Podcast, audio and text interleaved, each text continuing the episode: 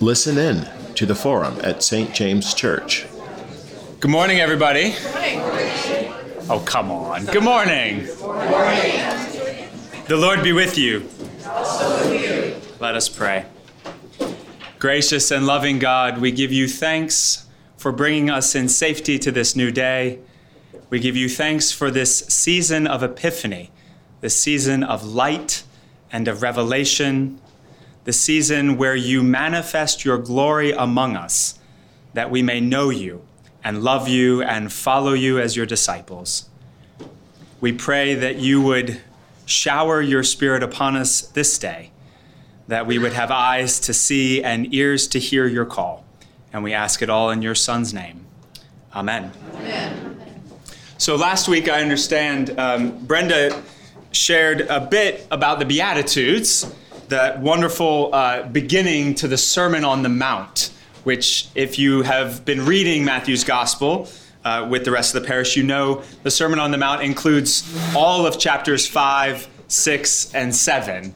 It's one of his great teachings. And if you missed Brenda last week because it was a holiday weekend and you were away, um, you should listen to the podcast. And if you want to dig in more deeply into the Sermon on the Mount, I really invite you to look for information about small groups that are coming up soon about the Sermon on the Mount in February, which will be a wonderful chance to dig into all that a little more.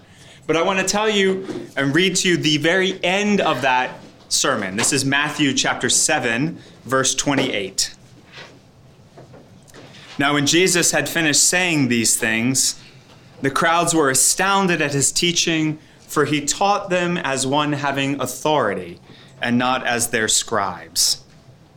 They were astounded at his teaching, for he taught them as one having authority and not as their scribes.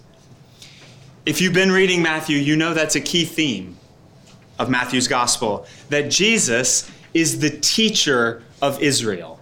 That Jesus, like Moses, has gone up on the mountain to teach, to bring the law, to reveal God's righteousness and God's intent for God's people, to call his people coming down from that mountain into a life of righteousness. If you've ever uh, looked at Matthew in one of those red letter editions of the Bible, you guys know what I'm talking about? They often are old King James versions where all of Jesus' words are printed in red instead of black. If you've ever looked at Matthew in one of those red letter Bibles, you'll see that Matthew loves to talk, like some of us. He is a teacher at heart. Matthew's gospel has at its core five long discourses or sermons where he is revealing the heart of God, the Sermon on the Mount being the first of them. So he's just done all this teaching, this teacher of Israel, and people are astounded at his teaching, for he teaches as one with authority. And then we come to chapter 8, and he comes down off that mountain, just like Moses coming down off the mountain with the, with the tablets with the law.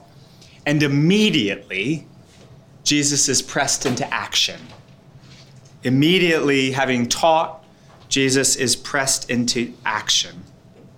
Now, on your tables, if you're not at a table, I'm going to invite you to come. You really need to be part of a table. So there's some seats here, there's some seats there, there's actually a, a an empty table there. Um, and Catherine, maybe you, you don't have to go far. Join this close table. On your table, there are passages from Matthew chapters 8 and 9. Each table has a different passage, keeping you on your toes, waking you up this morning. And what I want to invite each table to do is the following I want one person to read it aloud while the rest read along and listen. I want you to leave a little silence. And then I want a second different person to read it aloud while the rest of the table listens. And then I want you to do two things as a table in conversation. I want you to try to summarize it in a sentence in your own words. What's going on? In a sentence, what is this about? And then, secondly, why is it here? why might Matthew have included this in the gospel? That's a harder one than the, than the first. Summarize what is what's really going on here and why might Matthew have included this in the gospel? Any questions about that? Okay, uh, I will give you mm, seven minutes.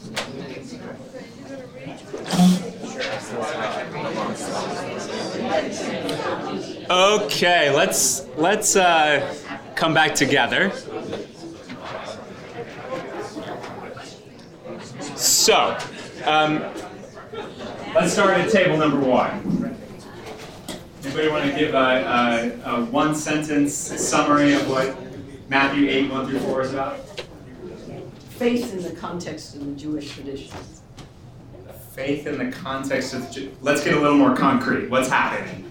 Healing. So, well, he, he presumably, basically, he, he chose, and therefore one presumes he had, he had faith. But it, but Jesus is then saying, you know, but go to the priest and offer the gift that, that Moses commanded. So You're two steps point. ahead. Get, get concrete and literal. What happened in the story? He was healed. A man was healed. Excellent. Great. A leper was healed. Great. Table two. One sentence. What happened? A man comes to Christ and asks him for uh, favor, which happens to be um, for his servant and not himself. And as a man of authority, Christ recognizes that as something that- that's humble. That's it. So a centurion asks for something humbly. He has authority, but he humbles himself to ask for his servants to be healed. And is his servant healed? Yes. Yes. Okay. Table three. Quick sentence. Uh, Jesus meant to help everybody, to cure everybody. So Jesus comes to cure everybody. Does he cure someone in, in particular? His yes, his, His, his mother-in-law, Peter's mother-in-law. Jesus doesn't have a wife, but Peter does. Yes, Peter's mother-in-law. Table four. Anybody want to give a sentence? Jesus calms the sea. Jesus calms the sea. So there's a storm and then it goes away. Okay. Table five. Oh, me, okay. Um, thank you. Um, Jesus casts the demons out of two demoniacs and into the swine, and thus the swine, with their demons, go off and kill themselves. So Jesus drives out demons from Yeah. somebody possessed into pigs. Yeah. A little weird, but it's true. Table six. Jesus demonstrates authority to forgive and heal, and people of faith see it and know it. People demonstrates authority to forgive and heal, and people see and know it. People of faith. People of faith see and know it. Excellent. Table seven. God heals through strength of faith by healing uh, the lowly and um, bringing back a girl from the dead from a leader of the synagogue. Awesome. Table eight.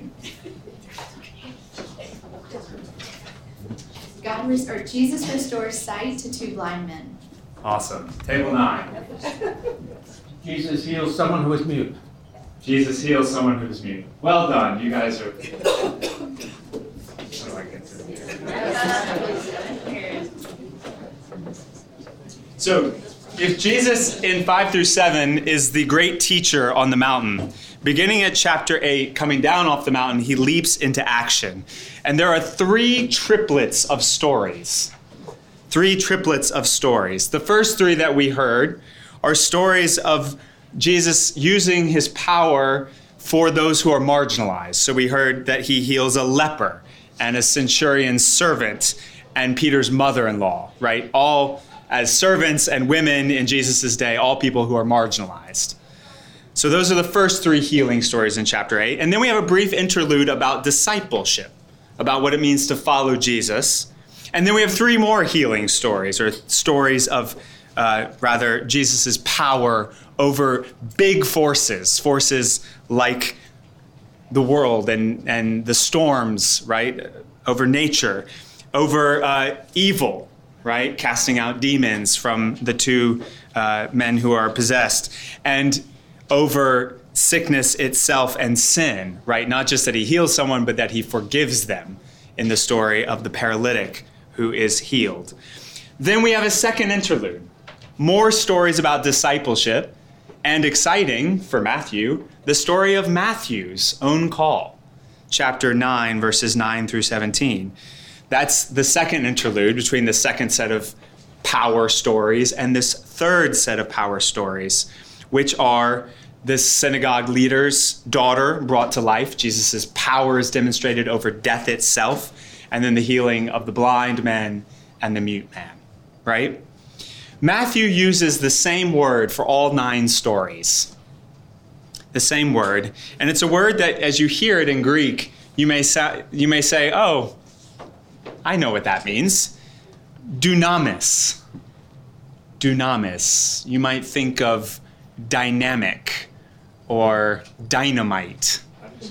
Dunamis. D U N A M I S. Like dynamic or dynamite. Dunamis means mighty act of power. When we teach the Lord's Prayer to the kids, we have hand motions that go with it.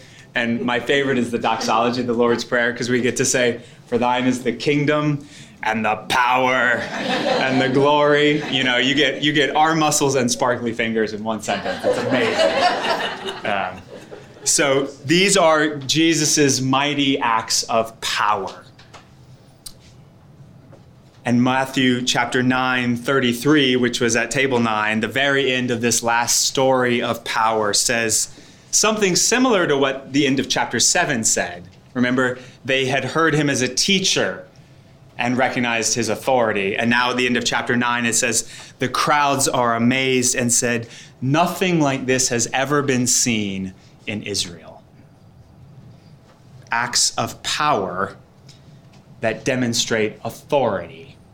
First, he teaches as one with authority, and now he acts in ways and with a power as such that people see and know and experience for themselves that authority. And recognize that that authority is unlike anyone else's, right? There can be powerful teachers. And so if Jesus had stopped as just the great teacher on the mountain, people might have said, well, he's a great rabbi like others.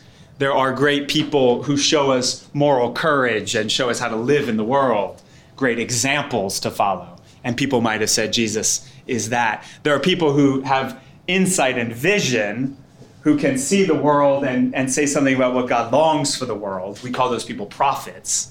And Jesus might have been understood just to be a great person of insight and, and uh, vision for what God is calling and been a great prophet. But these stories take it the next level. They say, Jesus, this man, acts with a power that belongs only to God. That belongs only to God, right? For only God, good Jews would know, has the ability to forgive. Only God has power over uh, sin and sadness, death and uh, paralysis. Only God has power over death itself. Um, now, I think as we hear stories like this, um, people sometimes struggle. Um, so if you hear them and you wonder, uh, you're not alone. I've heard as a priest things like, why would Jesus heal some and not all? Or if God can do those things, storm, calm a storm, raise the dead to life, uh, set people free, why is there still pain and suffering in the world? Or more personally, if God doesn't heal my pain and suffering, or make the storms of my life go away, what have I done wrong? Anybody in this room? You don't have to raise hands, but anybody ever wondered any of those things? I bet you have. I have. So if you've ever asked a question like that, you're not alone. One answer, though I think uh, there are several, but one answer is that Jesus offers these signs as foretastes of what is to come as a bit of a future breaking into the present, as a sign and a promise of what God actually intends at the end, such that we would have courage that if they have not yet come in all places and for all people, we know it's not yet the end.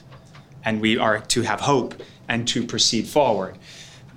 In our own tradition, right, we often talk about Easter this way as a first fruit, right? Christ raised from the dead is the promise that we too will be raised from the dead. And I think that's definitely true in feeding the hungry and in welcoming the sick and in welcoming back the outcast and in forgiving the sinner and in freeing those who are bound by all sorts of demons. Jesus is showing us the future that awaits us all.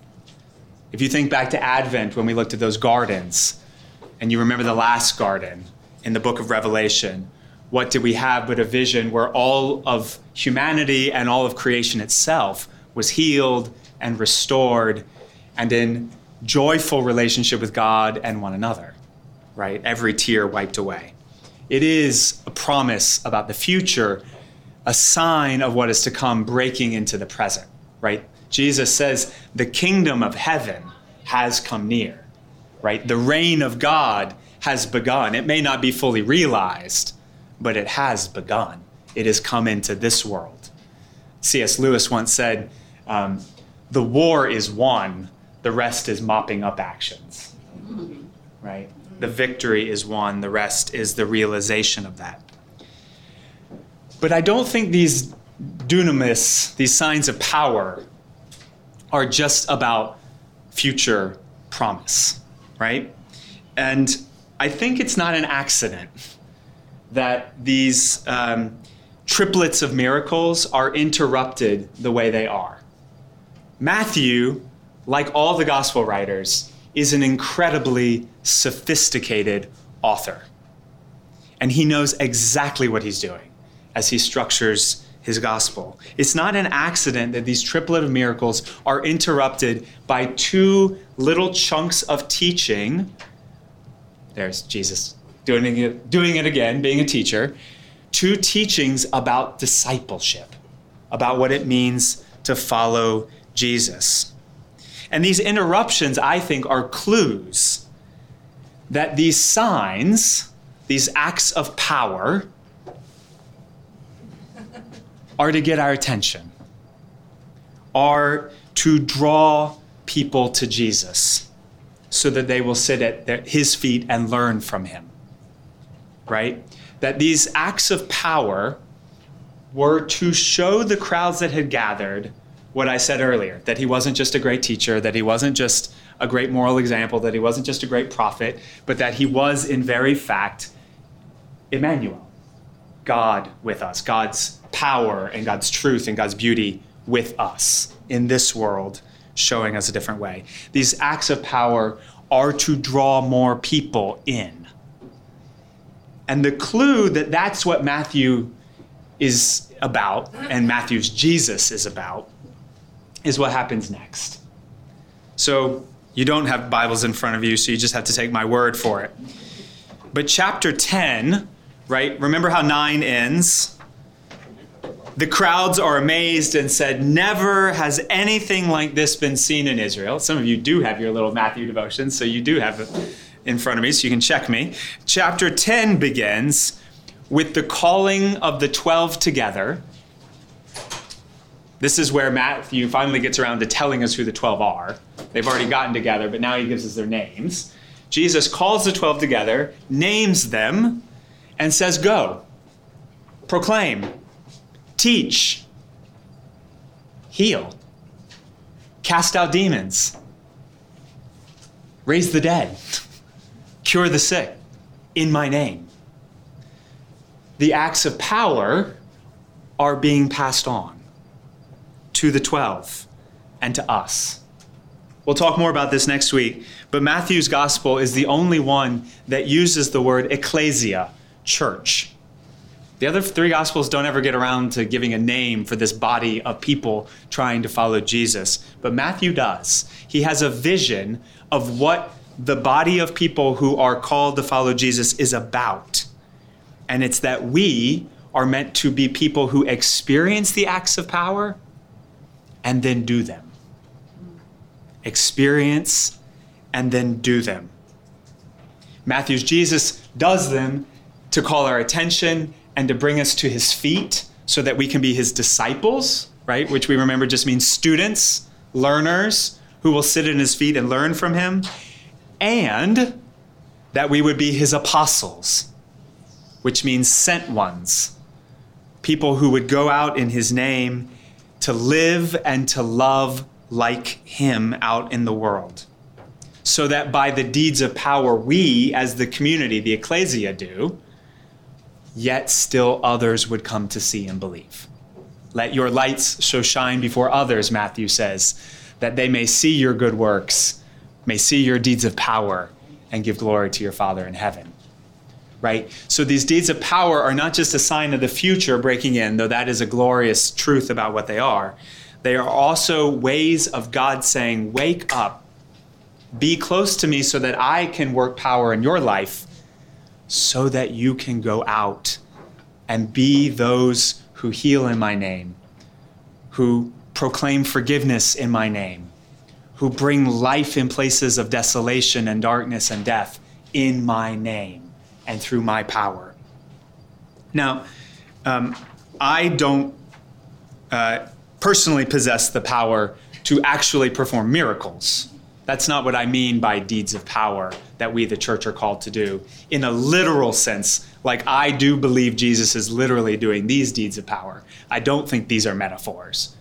But I do think that the church is called to act in such a way that others will look at what can happen as people come together as beloved community, living and loving like Jesus, and saying, Gosh, that awfully looks like a miracle. I didn't think that was possible. I didn't think it was possible for the South to begin to come through the sin of racism and prejudice and begin to have a deeper vision of one human family. Before the civil rights movement, most people didn't think that was possible. We still long for its realization, but the beloved community did that. It was a miracle, it was a dunamis, it was a deed of power because of Jesus, because those people had become disciples who became apostles. In our own day, what might God be calling you and me to do as the church? To live and to love like Him so that others would see our life together and the work we do in the world and say, that is nothing short of miracle. That is God at work. I have seen the light shine and know that it is the Father at work even now. So I'll end there uh, and send you forth with that blessing that the deeds of power are God trying to get our attention so that we would know He's at work in our lives, calming the storms of our lives, giving us a peace that passes understanding, healing brokenness, forgiving sins for us, so that we would go and do likewise. In the name of the Father, and the Son, and the Holy Spirit. Amen. To learn more about St. James Church, visit stjames.org. That's stjames.org.